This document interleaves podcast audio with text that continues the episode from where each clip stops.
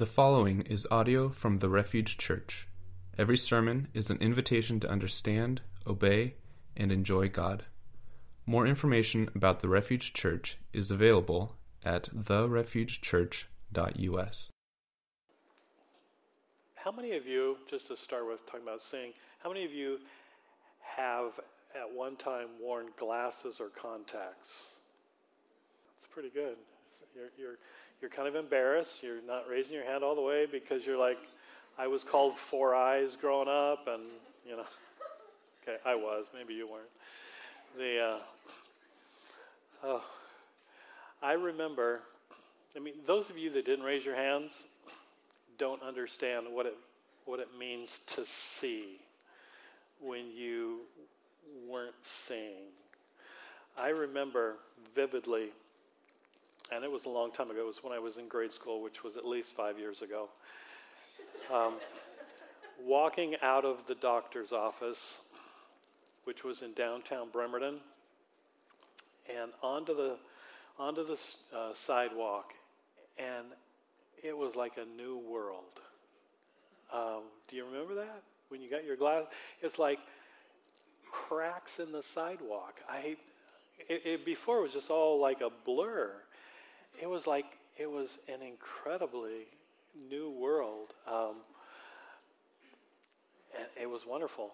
About 10 years ago, I experienced a similar thing. It was a little different, but it was similar when I um, kind of didn't like, you know, going running in the rain with my glasses and, um, you know, you, they're, they're wet. And, and I couldn't wear contacts because I had dry eyes, and so I had LASIK eye surgery.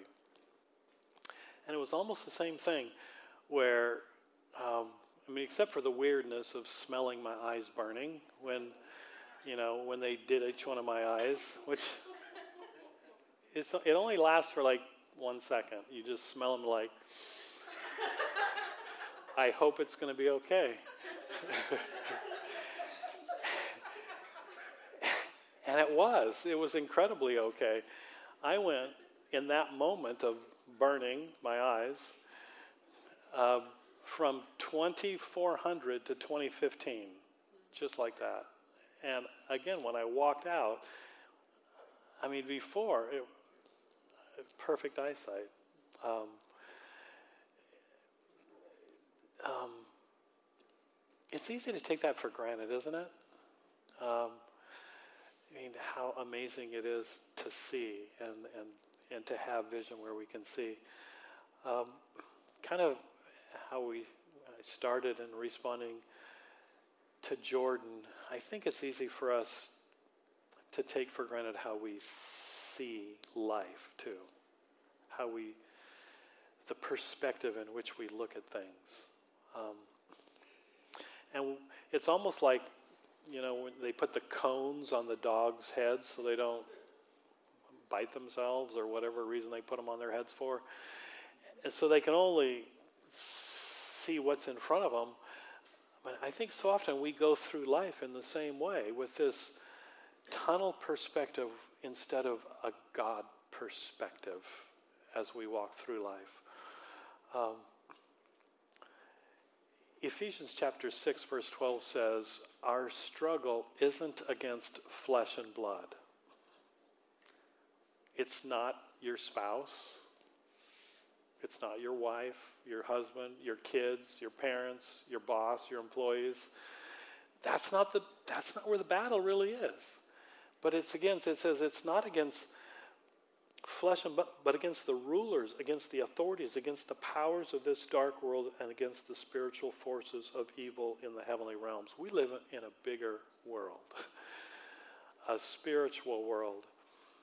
And how often, as we go through this world, are we focusing, fixing, fixating, and fighting against what's in front of us, which what we can see with our five senses, instead of living life from God's perspective? The question I want to ask this morning is how can we see with spiritual eyes how things really are? So we're engaged in living in life as life really is. And as we're going to come to um, 2 Kings chapter 6, I hope we will see that if we believe and pray and live in God reality, we will see as God intends for us to see. Kind of a fun story. We're going to just look at Numbers chapter 22 to help us. It's kind of it's kind of sad, but it's kind of funny. Numbers 22, the story of a guy called Balaam. Balaam was asked by Balak, the king of Moab, to curse Israel because he knew Israel was coming in and they were going to wipe him out. So he wanted Balak, who was kind of like a soothsayer, to curse Israel. God told Balaam not to go, but Balak promised Balaam a bunch of money, and money talks. So Balaam sets out on his donkey. Do we have Numbers 22? Okay. So Balaam got up in the morning, right? He's going in disobedience to God. He saddles his donkey and went with the Moabite officials. God was angry. And the angel of the Lord stood in the road to oppose him. And Balaam is oblivious to this angel standing in opposition to him. He's riding on his donkey, and his two servants were with him. Notice when the donkey saw the angel of the Lord standing in the road with a drawn sword in his hand. The donkey turned off the road and into a field. So the, the donkey sees the angel, but Balaam doesn't. So Balaam beats the donkey to get it back on the road, not realizing that this donkey is saving his life. So then the angel of the Lord stood in a narrow path through the vineyards with walls on both sides. When the donkey saw the angel of the Lord, it pressed close to the wall, crushing Balaam's foot against it. And Balaam's getting upset, and he beats the donkey again. So the angel of the Lord moves on ahead and stands in a narrow place where there's no room to turn either to the right or to the left. And so when the donkey saw the angel of the Lord, it lay down under Balaam. And Balaam is furious and beats the donkey with his staff. And so, in kind of a funny scenario, the Lord opens the donkey's mouth and it begins to talk to Balaam, which Balaam doesn't seem to have a problem with. The donkey says, What have I done to you to make you beat me these three times? And Balaam answers the donkey. It's interesting. He's, he doesn't get that something's weird is going on but he doesn't seem to have a problem talking to his donkey. He says, You've made a fool of me. If only I had a sword in my hand, I would kill you right now. And so the donkey says to Balaam, Am I not your own donkey, which you have always ridden to this day? Have I been in the habit of doing this to you? Balaam says, No. Uh, and then the Lord opens Balaam's eyes and he saw the angel of the Lord standing in the road with his sword drawn, and he bows low and falls face down. You know, that's isn't that us so often? I mean, it's like we treat our friends and our spouses and our employees and bosses like like the donkey, like they're the problem because we don't see the bigger picture. We don't live in God reality. So how do we how can we live in God reality? 2 Kings 6, which we're going to read now, uh, where we are about in our reading through Scripture. Um, I would encourage you, if you've kind of fallen off, man, dive in. There are some incredible stories um, in God's Word. So we come to 2 Kings chapter 6. And we come to the person of Elisha. In verse 9, he's called the man of God. Elisha was the heir to Elijah that Daniel talked about last Sunday. So it says the king of Aram. Um, if you weren't in the first gathering, anybody know where Aram is today? In what country Aram is? It's not the United States. It's Syria. In fact, some modern translations say Syria, which is interesting in light of what Jordan shared this morning, uh, this, these wars have been going on for a long time. So the king of Aram, or Syria, was at war with Israel. After conferring with his officers, he said, I will set up my camp in such and such a place. So he's talking to his officers and said, We're going to set up camp. We're going to go after the king of Israel. But Elisha, verse 9, would send word to the king of Israel saying, Beware of passing that place because the Arameans are going down there. So the king of Israel checked on the place indicated by Elisha, and time and time again, he warned the king so that he was on his guard in such places. And understandably, verse 11, this enraged the king of Aram. And he summoned his officers and demanded of them, Tell me, which of us is on the side of the king of Israel? So the perspective of the king of Aram is what? He's got a spy in his midst, right? He doesn't understand God reality. But his officers do. Verse 12, the, one of his officers say, None of us, my lord the king, but Elisha, the prophet who is in Israel, tells the king of Israel the very words you speak in your bedroom. That's a little un- discomforting, huh? Um, the other thing that I just noticed in passing, actually, as I was reading it the first gathering, is this would be a great passage talking about boss employee relationships because his officers knew what was going on the whole time and they never told him. you notice that? Yeah. But, um, verse 13 the king orders, Go and find out where he is, so I can send men and capture him. The king of Aram does not get God reality. He, he has just been told that Elisha knows everything going on that he says in his bedroom, but somehow he still thinks he can go and capture this guy. So he hears that he's in Dothan, and he sends horses and chariots and a strong force there. And they go by night and they surround the city. Verse 15 When Elisha's servant got up and went out early the next morning, an army, the Syrian army, with horses and chariots, had surrounded the city. And he says, Oh no, uh, what shall we do? I mean, he is, he's scared to death.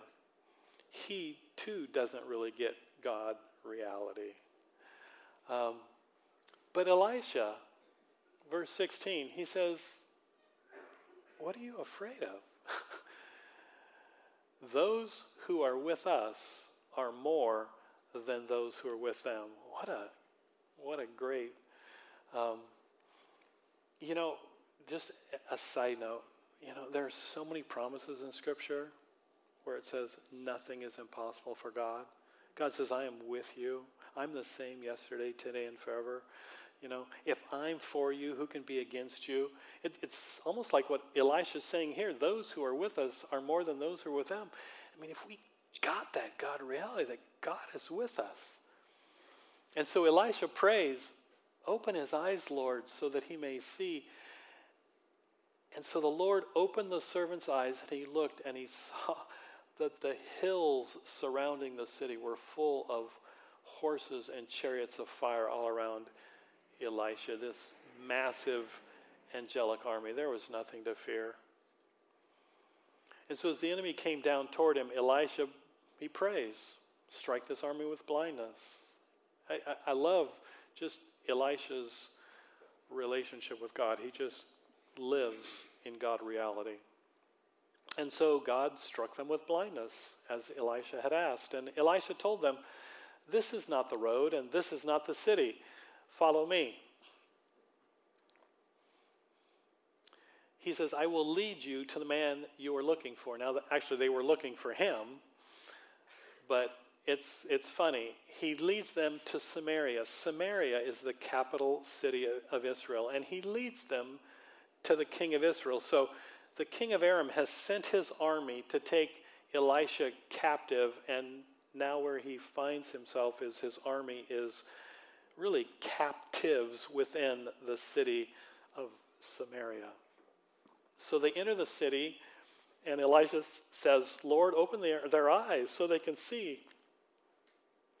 And their eyes are opened, and they look, and there they are inside Samaria.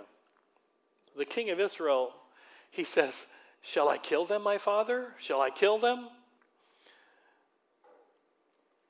Do not kill them, he answered. Would you kill those you have captured with your own sword or bow? Set food and water before them so that they may eat and drink and then go back to their master. So he prepared a feast for them, and after they had finished eating and drinking, he sent them away. They returned to their master. I love this last phrase. So the bands from Aram stopped raiding Israel's territory. Isn't that great? international conflict settler there. I mean, let's feast our enemies. um, so the bands from Aram stopped raiding Israel's territory.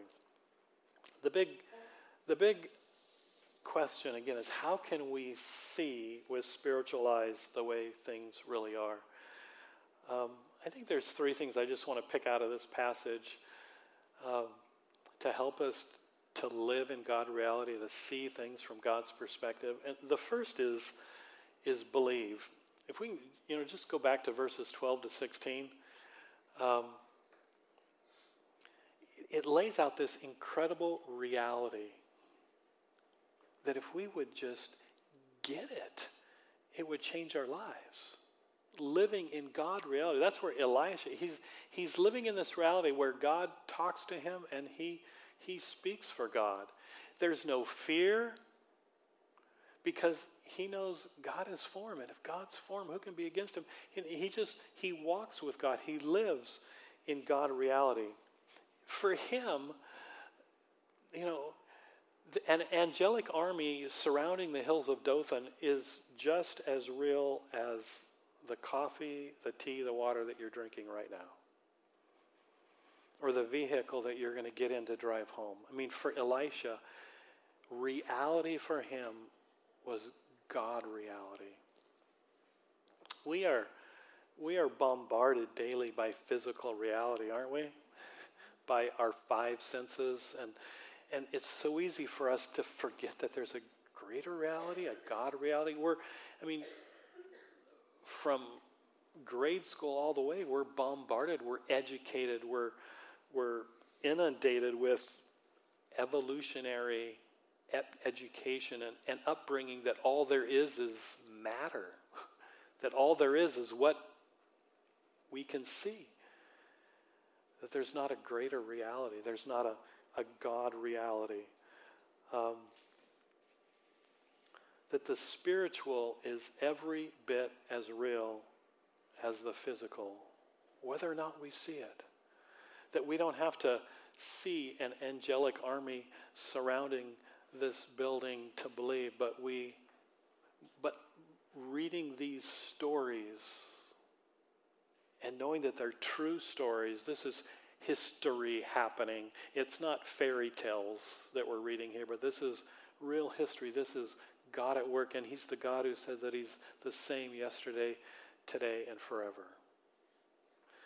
Um, the starting point is, is God reality. Just one other fun story in Daniel chapter 10. Just want to read for you. Um, Daniel was serving Cyrus, the king of Persia, and a revelation from God came to him. It says its message was true and it concerned a great war. So um, and the understanding of the message came to him, but it comes to him at the end of what we're going to read here. So the revelation comes to Daniel, and in verse 2 it says, I, Daniel, mourned for three weeks, because for three weeks, in so desiring to understand the revelation that God had given him, he really goes for three weeks fasting and praying, seeking God. It says he ate no choice food, no meat or wine touched his lips, and he used no lotions at all until the three weeks were over. That would be really hard for me. I was just kidding. I don't do that. Um, but for three weeks, he's just, he's seeking God's face to understand, and he's not giving up. And then we get the kind of the backstory Verse 4 On the 24th day of the first month, after he's been fasting and seeking God for three weeks, he says, I was standing on the bank of the great river, the Tigris. I looked up, and there before me was a man dressed in linen, with a belt of fine gold from Uphaz around his waist.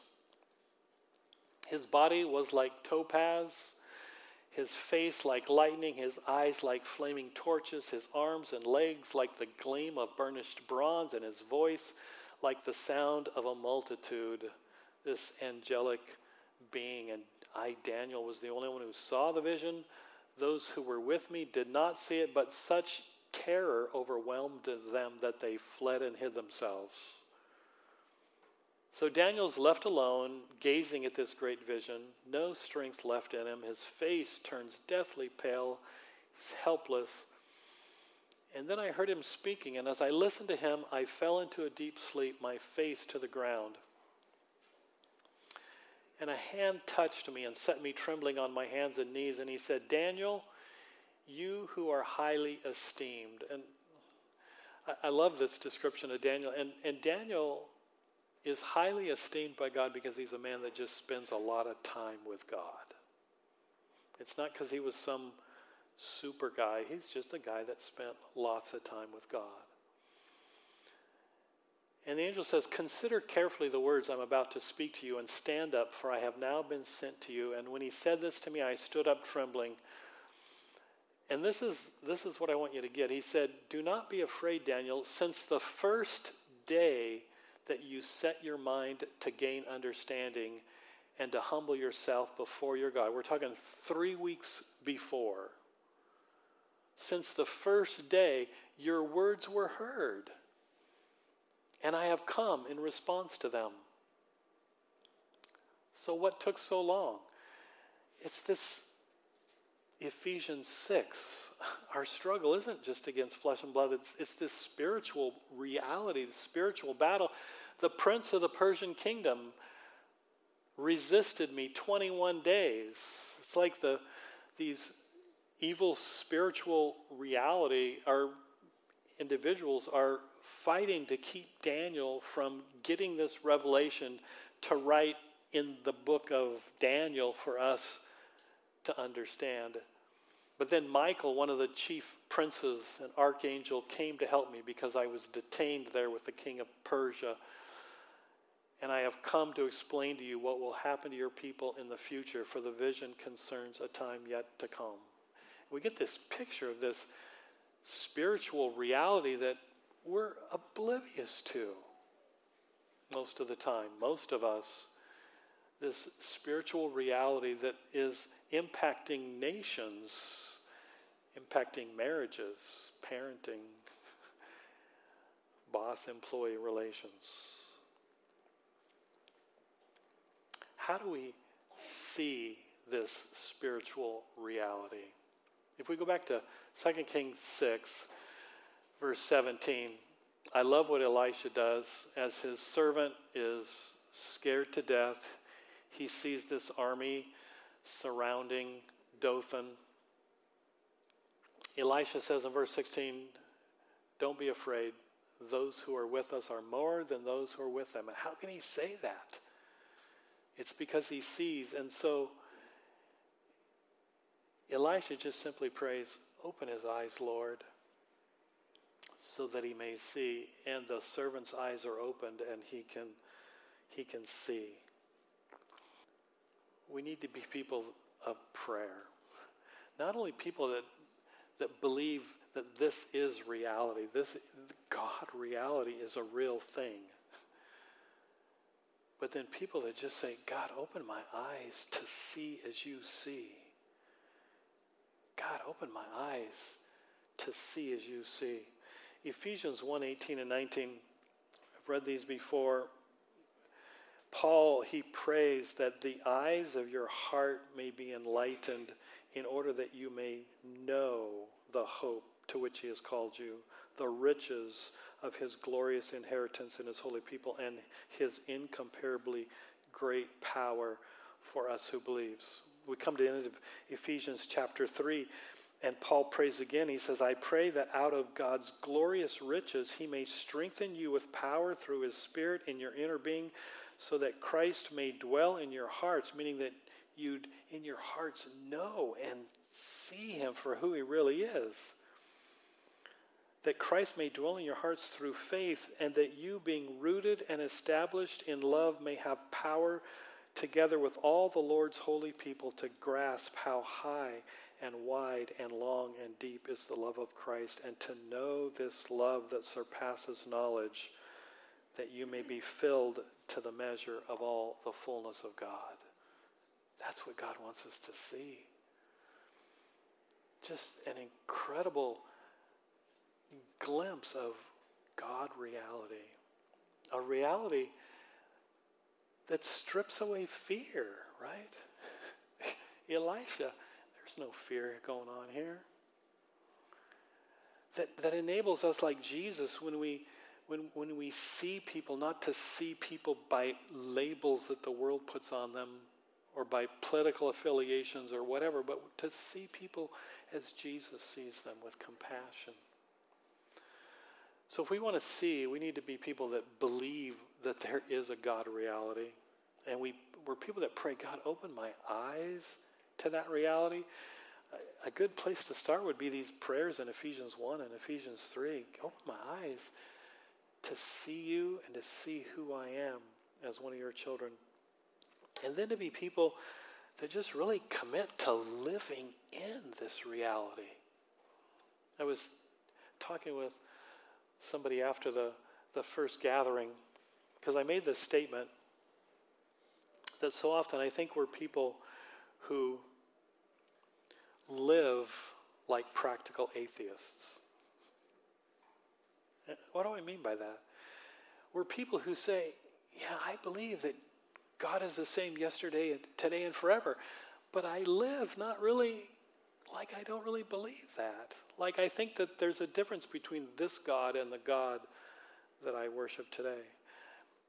I mean, I believe when Jesus says, All authority in heaven and on earth has been given to me, and I'm with you always, but I don't live as if He's with me always and all authority is His, right?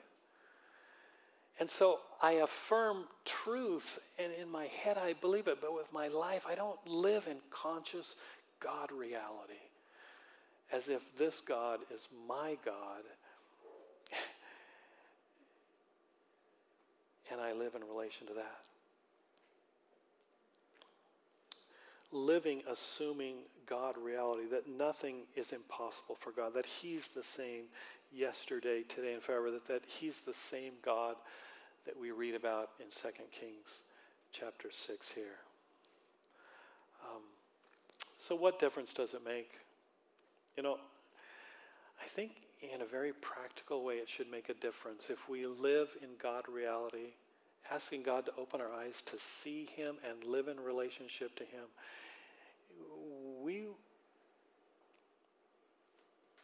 it'll make a difference in our relationships with our spouses, our kids, our bosses, our fellow students, because we're going to be living in relation to who God is and how God wants us to respond to them and how God would enable us to live with compassion towards them uh, unafraid because of the challenges and obstacles that we might be facing, because we know that God is greater and bigger than all that.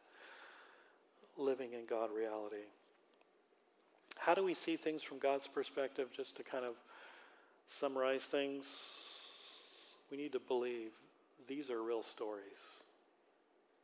Not hard to believe because so often we have so reduced our perspective to what we can see, touch, taste, that these seem like fairy tales to us. And we need to be people who believe that this is true, this is reality, and maybe our reality needs to become God's reality. Number one, we need to be people that believe this is reality. And number two, then people who pray uh, open my eyes to see, to see things, God, from your perspective, to see this challenge and this obstacle and this individual from your perspective and not just from my fleshly perspective. Open my eyes to see. And then to consciously be individuals who live in light of who God is for who we are in the thick of life. Not this dichotomy. Spending time with Jesus right now. Okay, now I'm going to go live life. but God, open my eyes to see and bring you into life so I'm living God reality. Let's pray. God, these things are hard because we have so reduced our vision. Uh, in so many ways, we're just nearsighted. We see what's in front of us, what we can touch and see, instead of what is every bit as much real, God, your reality, who you are, for who we are, and the God that you want to be for us. God, help us to be people that just our eyes are open to see you, who we are, who you are for us, that living in your reality, Father, others might see you also and be drawn to you. In Jesus' name, amen.